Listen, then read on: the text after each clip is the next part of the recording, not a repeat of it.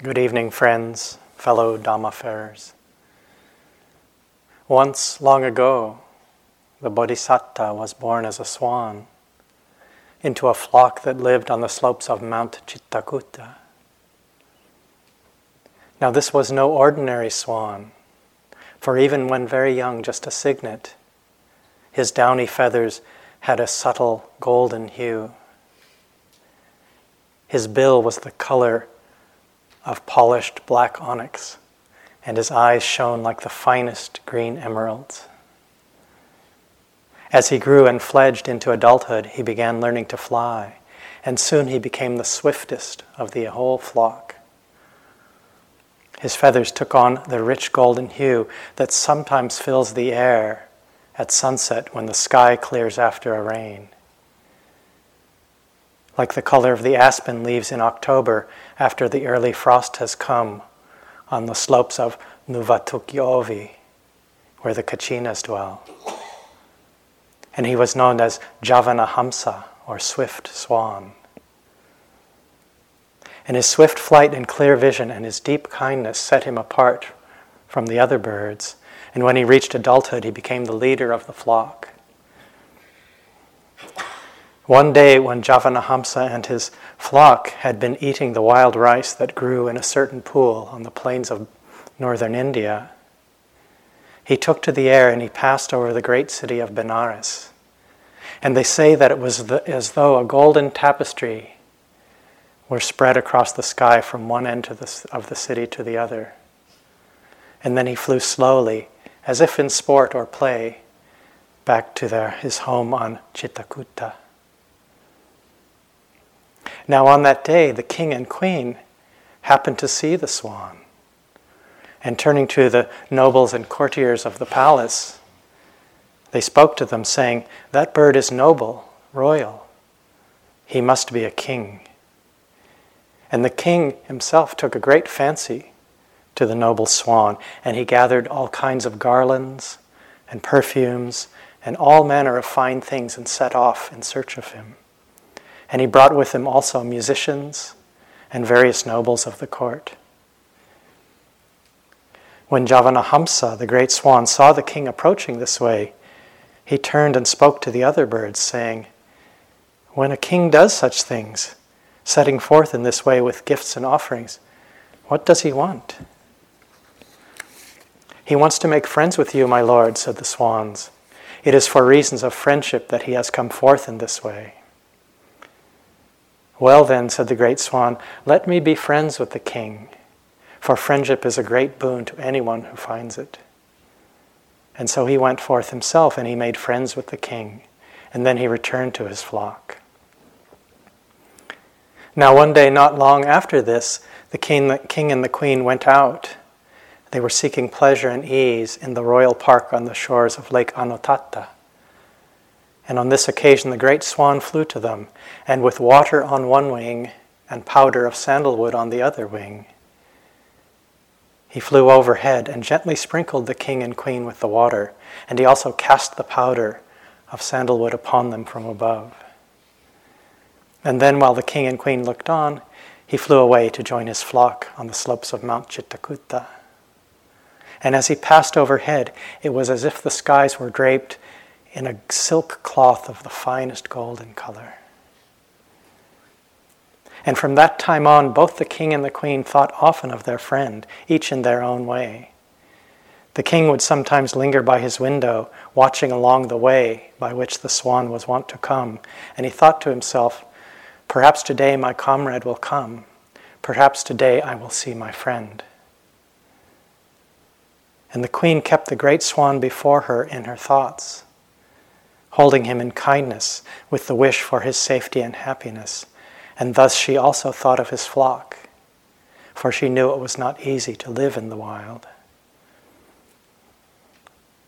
One day, two of the very youngest swans, belonging to the flock of Javana Hamsa, feeling both strong and full of life, made up their minds to fly a race with the sun.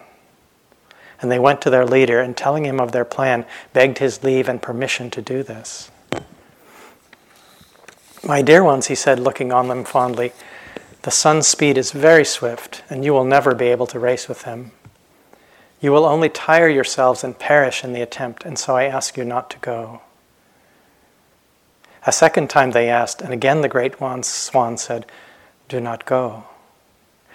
And even again they asked, but the Bodhisatta withstood them once more, even up to the third time of asking. But they were fully set upon their plan, for they were young and knew not the limits of their strength. And so they resolved to fly with the sun without permission, and gathering themselves in the early dawn light, they took their places on the top of Mount Yugandhara, and there they waited for the sun. Upon waking, the great being, Javana Hamsa, missed them, and turning to the rest of the flock, he asked where they had gone. And when he heard what had happened, he thought, "They will never be able to race with the sun. They will perish in the course. I must try to save their lives." So he too went to the peak of Yugandhara, and he sat down beside them. And then, just as the sun crested the shoulder of that great peak, the young swans rose into the air and darted forward along with the sun, and the great being flew forward with them. The youngest of the two birds flew on until mid-morning, and then began to grow faint. And he felt as if a red-hot brand were being stabbed into the joints of his wings. And with each wing beat, that feeling grew stronger. And he called out to the Great One, saying, "Brother, I can't do it." "Fear not," said the great swan, "I will save you." And taking him up on his outspread wings, he soothed him and conveyed him back to Mount Chittakuta and placed him down gently amidst the flock. Then he flew off, his great wings shining golden in the daylight. Quickly catching up to the sun, he went on side by side with the second of the two young swans, and together they flew with the sun. Until near midday, that swan also began to grow faint, and she felt as though a fire had been kindled in the joints of her wings, and was burning there and growing hotter and hotter with each wing beat. Making a sign to the great golden swan, she cried out, "Brother, I cannot do it." Then the great being comforted and soothed the second of the young swans, and taking her on his outspread wings, he bore her safely back to Chittakuta. At that moment, the sun was fully overhead and in his fullness, and Javana Hamsa thought, "Today I will test the sun's strength and speed." He darted back to the peak of Yugandhara and perched there for a moment. And then, rising with one great swoop, he overtook the sun. And flying now in front, now behind, he thought to himself, "For me to race with the sun in this way is profitless and born of mere folly.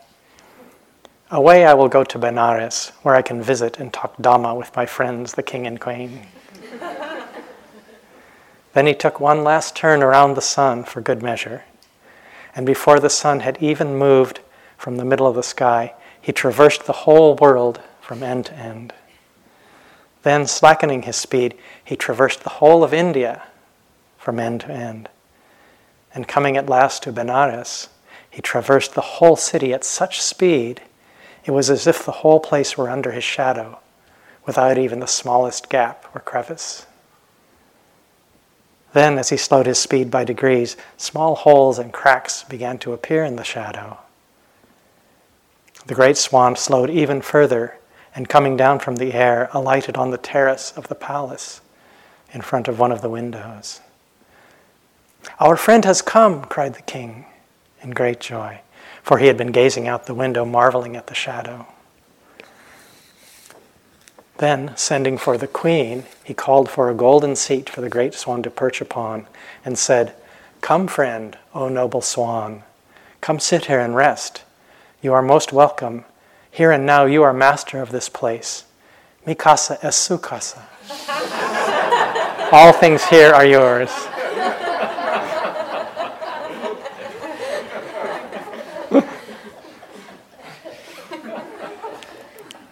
Javana Hamsa entered the palace and perched on the golden seat.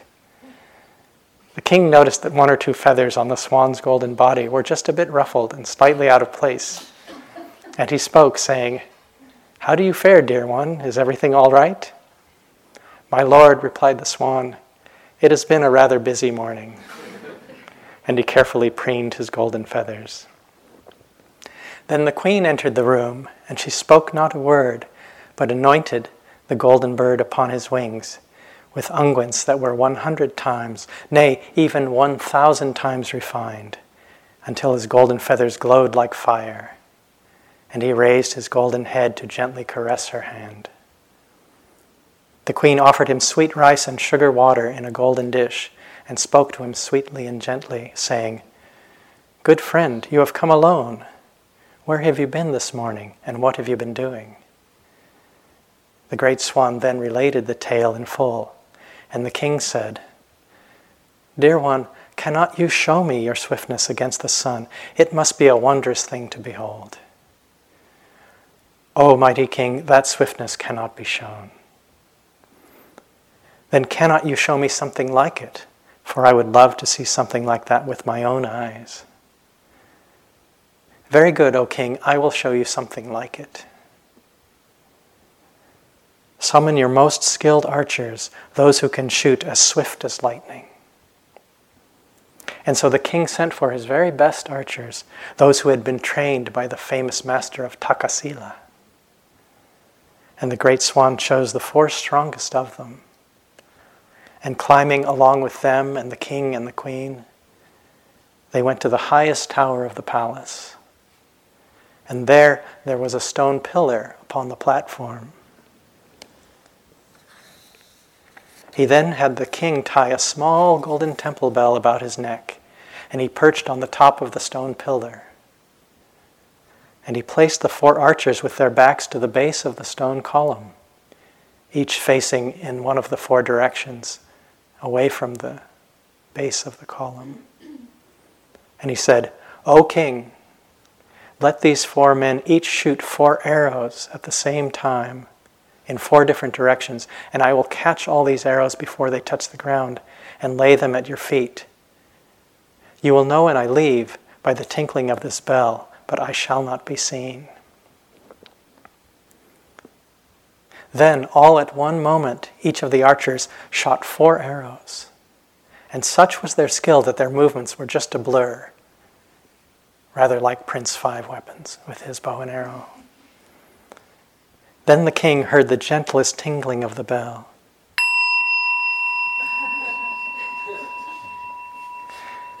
Looking down, he saw the arrows neatly piled at his feet. And looking up, he saw his friend perched upon the stone pillar. And all of this even before the sound of the bell had finished.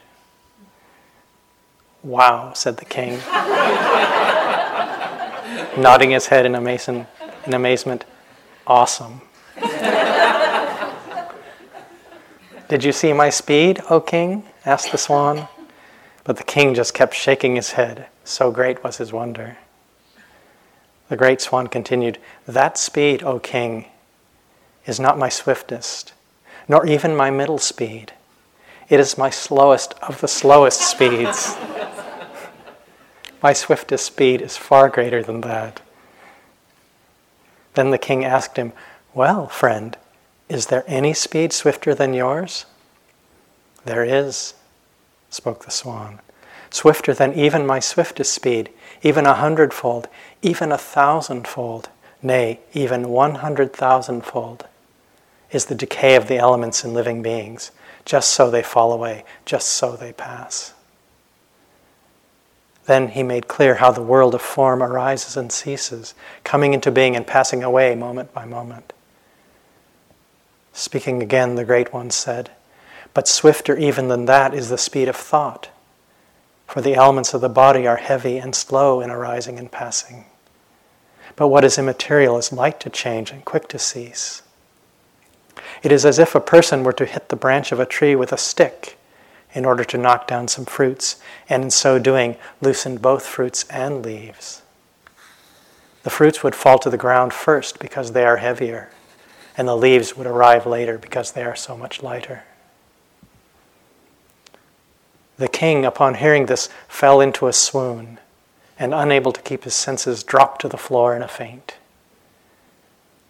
The The queen went to the queen, saying to the swan, "The king has always been rather tender and easily overcome. Pray do not fear for him. He will rouse momentarily." She then gently sprinkled the king's face with rose water, and she whispered soothingly in his ear and gently brought him around. Then the great being spoke, saying, "O great king, fear not, but do remember this. That which is subject to arising is also subject to passing away. This is the nature of things. Cultivate, O king, the perception of impermanence. This will be for your benefit. Short indeed is the life of beings, limited and brief. This one should wisely understand, for none who is born can escape death. Walk then, O king, in heedfulness. Refrain from intentionally causing harm. Do what is good and live with care. Thus shall you purify your mind and heart." Then the king answered, saying, "My dear friend, without a wise teacher like you, I cannot live happily. I beg you, do not return to Chittakuta, but stay here and instruct me. Be my teacher and my guide. O great swan, come dwell here with us." The Bodhisatta then spoke, saying, "Ever would I dwell with you, for great is the honor you have thus conferred upon me, and for the sake of friendship too. But perhaps one day, after much wine, you might say to your cooks, 'Broil and bake for me that royal bird.'" "No," cried the king, "then never again shall I touch wine or strong drink, nor even shall I eat while you stay with me." To this the great being replied, "Nay, great king, speak not this way, for you must eat and live the life that is yours, and I must do the same." Then the queen spoke, "Dear to me, my friend, is the sight of you, and dearer still is the sound of your voice, but more dear by far is your presence. Still," she continued, "I do not ask you to remain, for I know you would not be happy. The ways of men and the ways of birds are different, and you are needed by your flock just as we are needed here." The great bird bowed to her and spoke, saying, "For me the song of birds and even the cry of jackals is understood with ease, and their ways are clear to me. But the words and ways of men often leave me puzzled and confused. I would remain your friend and hold you dear in my heart, and so before I lose your friendship, I will take my leave and return to my home." Then the king spoke, saying, "I ask one thing of you then before you leave this place. Come again at any time, visit here often, for welcome here you shall ever be." But the queen only smiled, and taking from around her neck a simple chain of gold that was hung with a single emerald of the purest green, she placed it about the neck of the golden swan. And as she did so, the chain seemed to melt into the gold of his feathers, until only a pure drop of the finest green remained upon his breast. "O great one," she said, "take this token of my regard for you, and know that you and yours will always dwell in my heart." Then the golden swan said, "If nothing comes to snap our life, O king, and for as long as we both shall live, O guardian of your folk, then I shall fly here on occasion for friendship's sake, and so we shall see each other yet as the days and nights go by. And of course I shall come to see the queen, for she is both kind and wise, and she is dear to me." And with this the great being departed to his home on Chittakuta.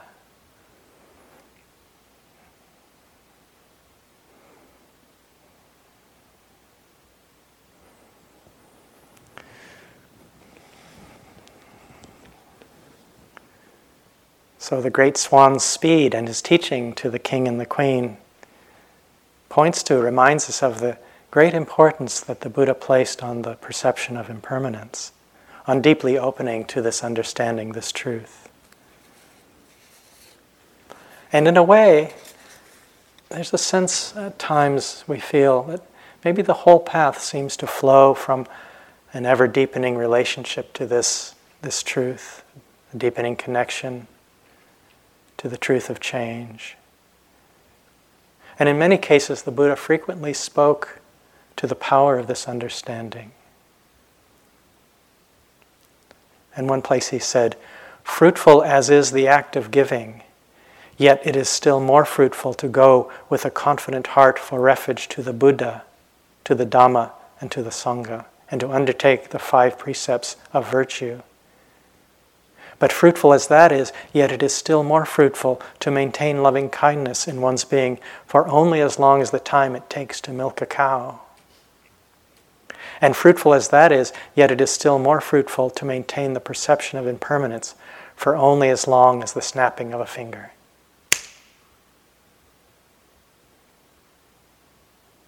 And in another place, better a single day of perceiving how things rise and fall than to live for 100 years, yet not perceive their rise and fall.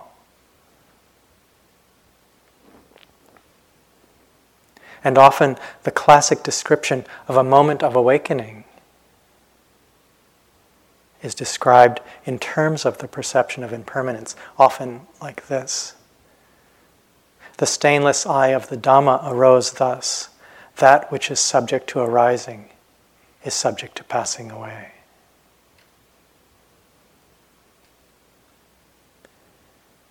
And we hear teachings on this. We hear these words repeated all the time, places like this. Everything's impermanent.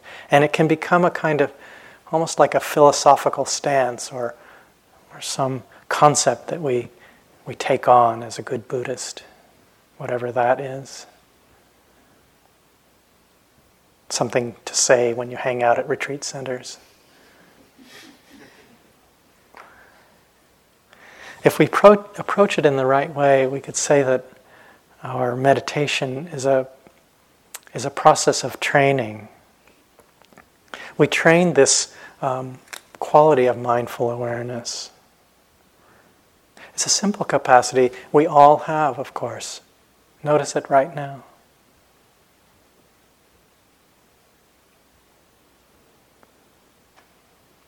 And over time, we begin to trust this quality of awareness more than the passing show of changing experience. And through this process, just through our willingness to bring this quality of awareness to our life, we start to see how things really are underneath, you could say,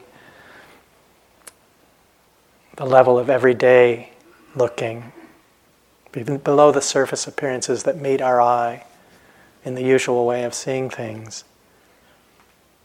And so through this, we begin to turn our focus more to universal aspects of all experience,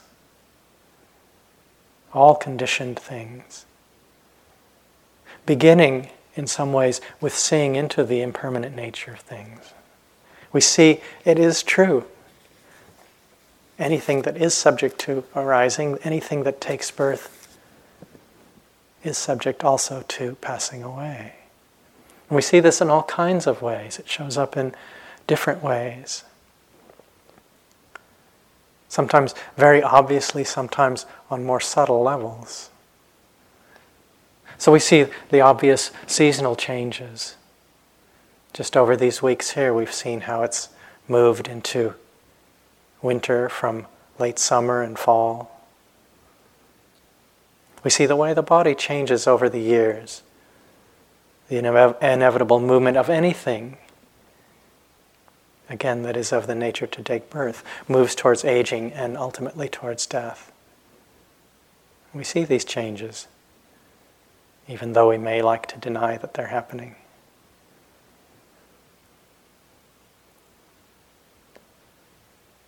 On retreat, we encourage ourselves to pay attention to simple, obvious things like the changing postures of the body as we move through the day. Bring mindfulness to reaching and moving about, going and coming, and so forth. And even though there are periods of relative stillness when we sit in formal meditation, most of the time the posture is changing. We sit, we stand, we recline, and everything in between. We walk. and awareness brought to the body in these simple change of postures. This is an aspect of the first establishment of mindfulness, mindfulness of the body. And it points to the way that these mundane, everyday experiences can serve as a vehicle for our understanding. Right there is the truth of impermanence.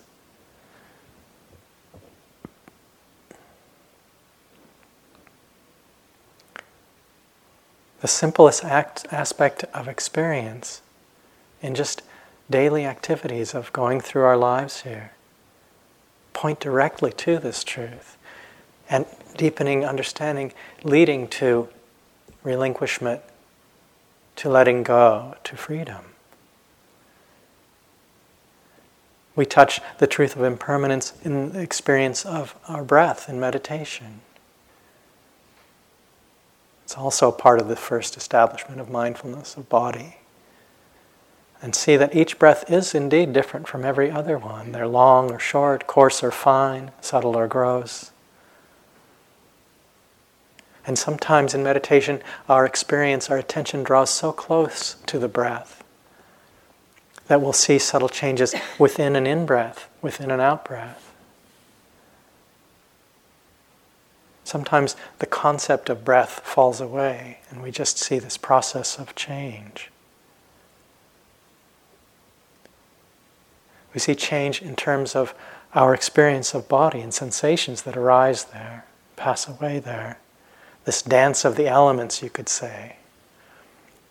One sensation arising, followed immediately by another one. Hardness and softness and movement and tension and vibration. Pressure, heat, coolness. And if we look, we'll see there's nothing even remotely permanent or lasting in any of that. Constant flux and flow there. And we see sometimes that the concept of body, our image and feeling of the shape and form and the edges of it can fall away. And body is just this flow of arising and dissolving sensations. That's what we see. This non-conceptual level of materiality. In meditation, we notice the incredibly insubstantial, fleeting nature of thought. Pulses of mental energy that arise, pass away. We see the way that a whole universe, a whole world is created in the mind. We live there for a time. We're lost in that story, the drama of it. And then in one moment it falls away. And it seems so real. We were living there for a time. Where did it go? What were we so lost in for that time?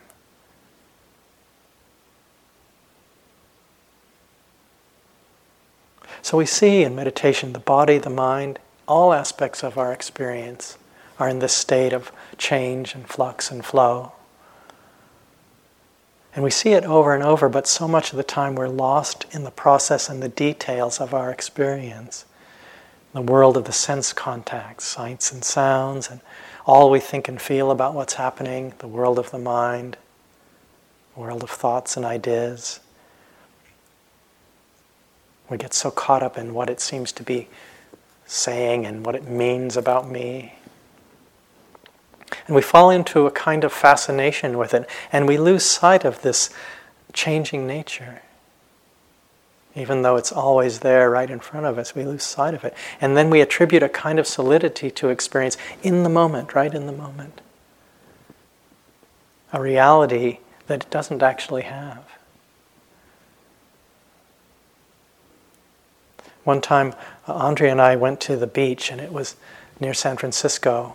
And it was winter and very stormy, a lot of wind and strong waves. And the waves were churning up this sea foam. You remember?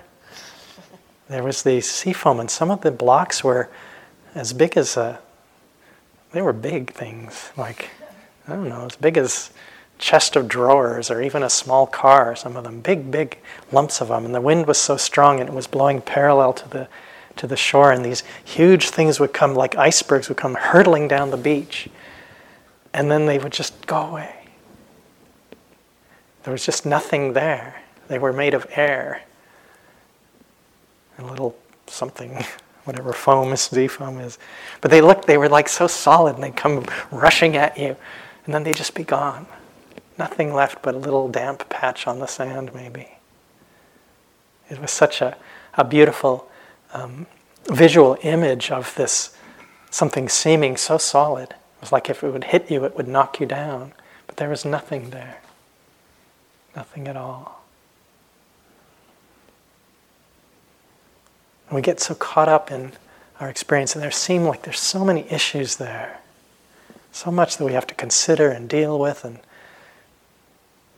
so much that we like and dislike, and so much reactivity and wanting and not wanting. There must be something we have to do about it all. So much that's unacceptable somehow or other. You've got to work that stuff over somehow. In one teaching, the Buddha was asked if he could summarize all his teachings in one phrase. And he said, yeah, I can do that.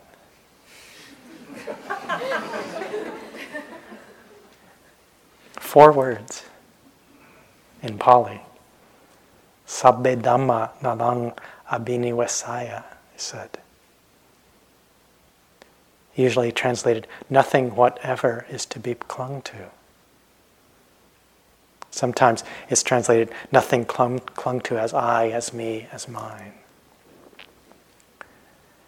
And everything he taught, and everything any one of us might ever say, when we sit up here, is pointing to this teaching. So there's really only one Dhamma talk, just variations.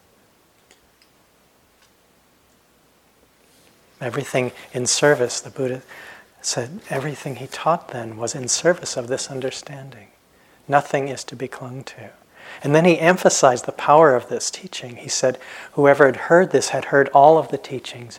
Whoever had practiced this had practiced all of the teachings.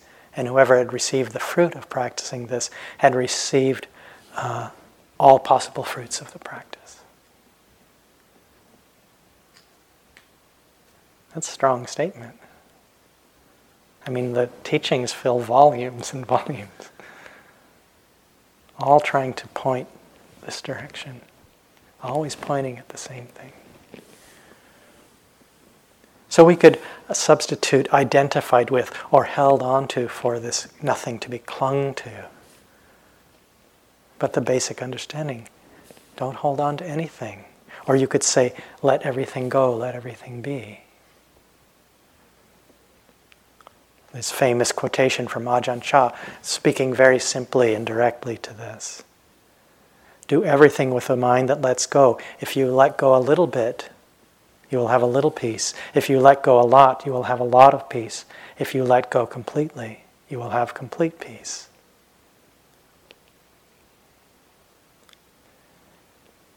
There's a refrain, a repeated refrain that follows each set of instructions in the Satipatthana Sutta, this basic teaching we've been referring to this whole retreat for our meditation instructions.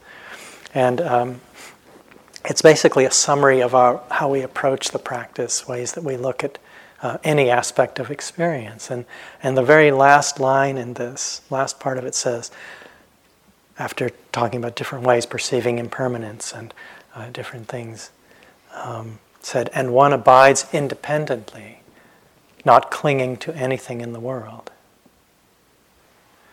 This pointing again to non-clinging as the key to freedom. In this case, it's described in terms of abiding independently, in terms of independence. I think it's important to get a sense for what the Buddha might have been pointing to in using this, speaking in this way. So it's this independence is not some kind of removal or disconnection, separateness from the world or divorced from life in some way. This abiding independently points to the possibility of a life where our well-being is not dependent It's independent of the changing conditions, at least for the most part. So we live in the world, we're there, we're joyfully, fully in the world in different ways. But we don't ask the world of changing conditions to provide something it is incapable of providing. We don't ask that it be the source of our lasting contentment, of our peace, of our okayness. And remember when I used to read and hear this line, one abides independent, not clinging to anything in the world, I thought, well, okay, comes at the end of that refrain, it's a description of the enlightened mind, you know, something down the road that one might aspire to. And there's a certain truth, perhaps, in this, in the sort of most fullness of that possibility, independently abiding. But really, I see it as an instruction these days, more and more. Something we can practice. I actually put it into practice in the moment, right now. And we can put this into practice. We can abide independently. We cannot cling.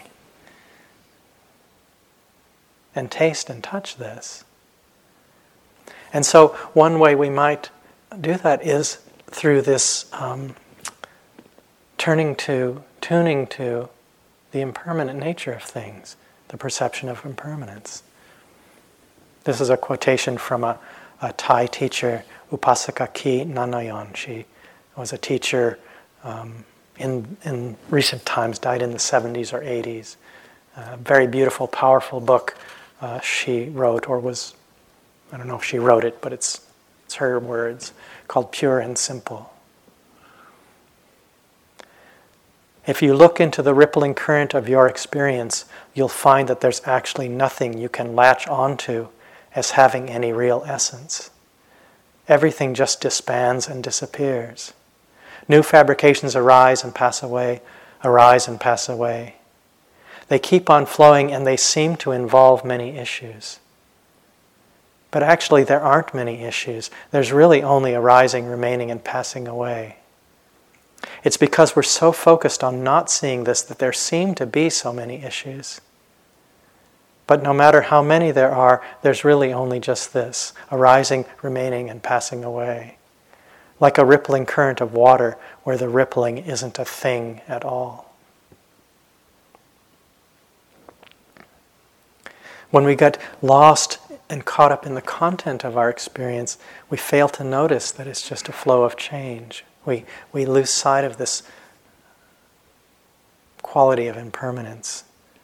And then we find ourselves relating to the flow of our experience from some form of identification so often. All the issues, the apparent issues there. Latching on to it in some ways. Upasaka Ki used that way. Latching on, grabbing hold. There seems to be a lot of issues. So much at stake, so much that we need to fix or deal with or try to control. But when we try to grasp onto any of it, it's like trying to hold on to moving water, to a stream. We can't do it. It doesn't matter how hard we try, it slips away. Like Rebecca said the other night, it's like a slipping rope. We try to hold on, we get rope burn, it hurts, and we wonder why. But as she was saying, if you're getting rope burn, the only solution is to let go. So in moments we can take kind of a half step back, a softer gaze, you could say. And we might find we can look simply at the present moment as it arises and passes away and just let it be, let go. And we might taste this sense of an independent abiding right then, right there. A few more words from Upasaka Ki. If you learn to see skillfully in this way, you'll see that all things arise, remain, and pass away. The past has passed away. The future hasn't yet come. Look simply at the present, arising and passing away right before your eyes, and don't hold on. When you see arising, remaining, passing away, pure and simple, right in the present moment, and then let go, that's when you gain release.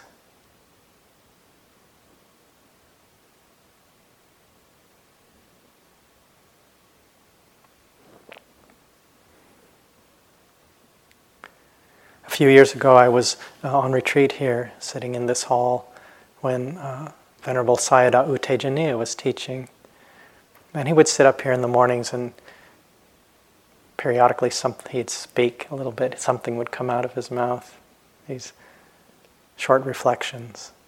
And one morning he said something like this. It's not a direct quotation, but he said something like, "Awareness is your true home. You should stay home where you belong." And I related to that in the moment. It was as though I said, well, I'll stay here. I don't have to pick anything up. I don't have to reach out and pick it up. I'll just stay here.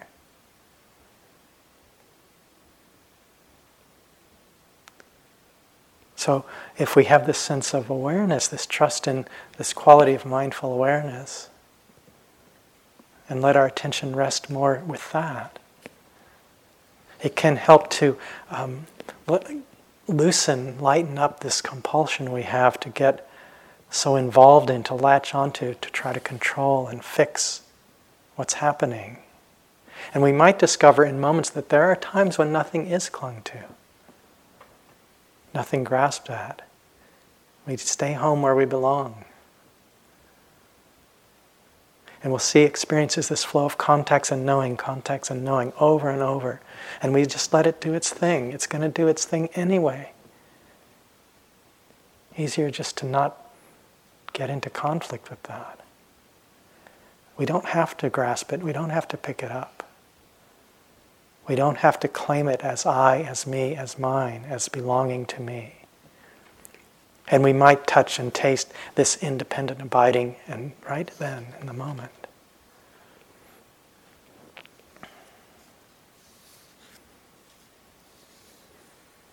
Sometimes I've suggested the possibility of sitting and just not doing anything. Letting go of doing, just being. So often our sincere efforts can actually lead us in the direction of trying to make something happen. We fall into this habit, we're leaning on the moment in some way, trying to get something, get somewhere, have an insight or whatever. But if we take a time and just stop doing, let all practices go, allow ourselves to be, just be, do it right now. No agendas.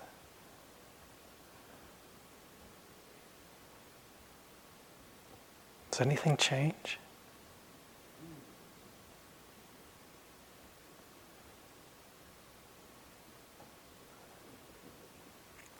Again, a practice that may turn us towards this independent abiding. We can rest in the moment.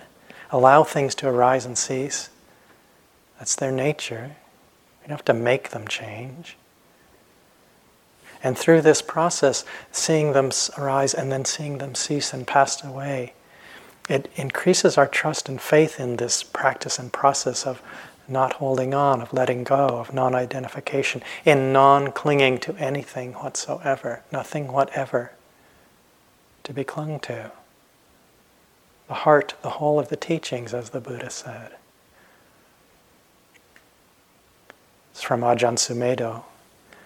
As we keep reflecting on this, the tendency towards attachment falls away, and the reality of non-attachment, of non-grasping, reveals itself in what we can say is Nibbana. If we look at it this way, Nibbana is here and now. It's not an attainment in the future. The reality is here and now. It is so very simple, but beyond description. It cannot be bestowed or even conveyed. It can only be known by each person for themselves.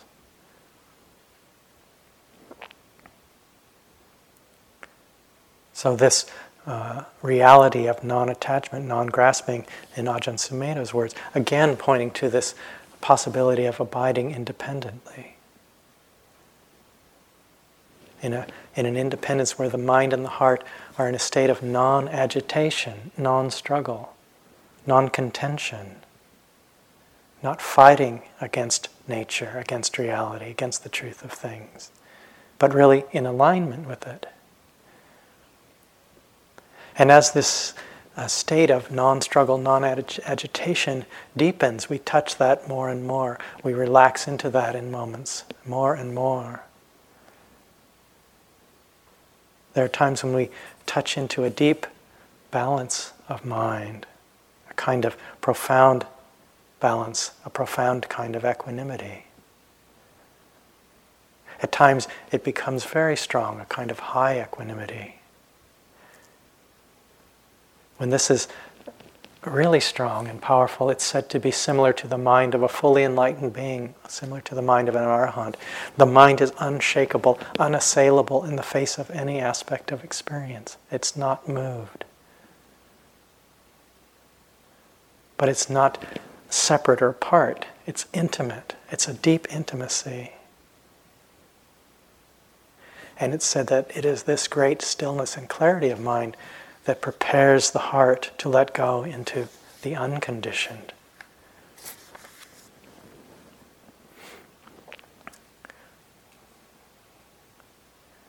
There's a beautiful book called Breath by Breath that was written by Larry Rosenberg quite a long time ago now. He's the founder of the Cambridge Insight Meditation Center. A few words from that book.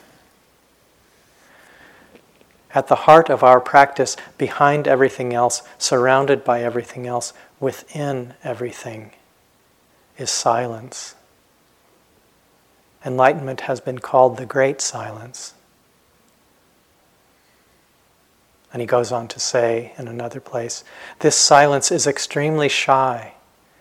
It appears when it wants to and comes only to those who love it for itself. It doesn't respond to calculation, grasping, or demand. It won't respond if you have designs on it or if there is something you want to do with it. It also doesn't respond to commands. You can no more command silence than you can command someone to love you. And there are moments when we get a taste of this, a touch into this deep silence. Sometimes we experience more as this deep stillness, as I was saying. And it's there all the time. It's like the stillness of the ocean beneath the waves. It's always still if you dive under the waves. Even if there's a huge storm going on, it's still under the waves. It's a stillness that is there, that is not disconnected or in some state of denial or separation. The ocean and the waves are one thing. There's no layer between them. They are the same. The waves are the ocean. The ocean is the waves. So it's from a deep intimacy, deep connection, but it's a connection and intimacy that does not demand clinging, grasping, holding on. It's a stillness that's not separate from the movement of life, but in a certain way it's not changed or affected by it, like the ocean beneath the waves.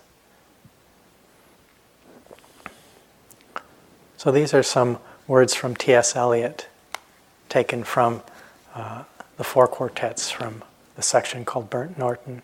Just a small excerpt from that. At the still point of the turning world, neither flesh nor fleshless, neither from nor towards, at the still point, there the dance is, but neither arrest nor movement. And do not call it fixity where past and future are gathered. Neither movement from nor towards, neither ascent nor decline. Except for the point, the still point, there would be no dance, and there is only the dance. I can only say there we have been, but I cannot say where. And I cannot say how long, for that is to place it in time. The inner freedom from the practical desire, the release from action and suffering, release from the inner and the outer compulsion, yet surrounded by a grace of sense, a light still and moving.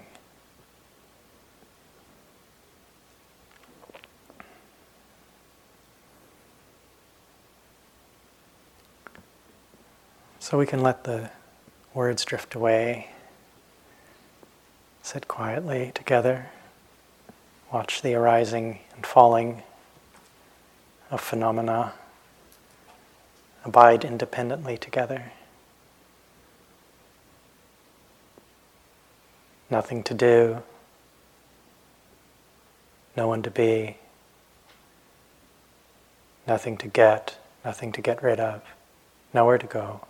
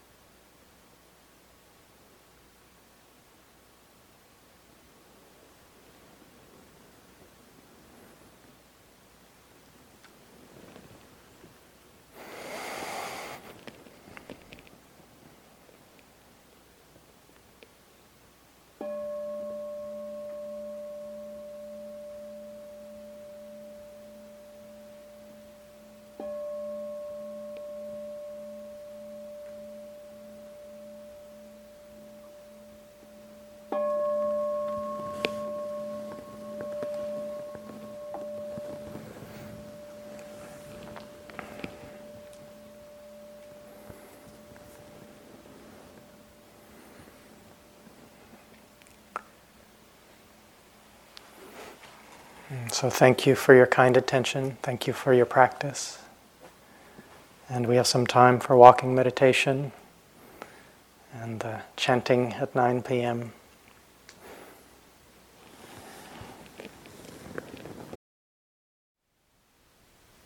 Thank you for listening.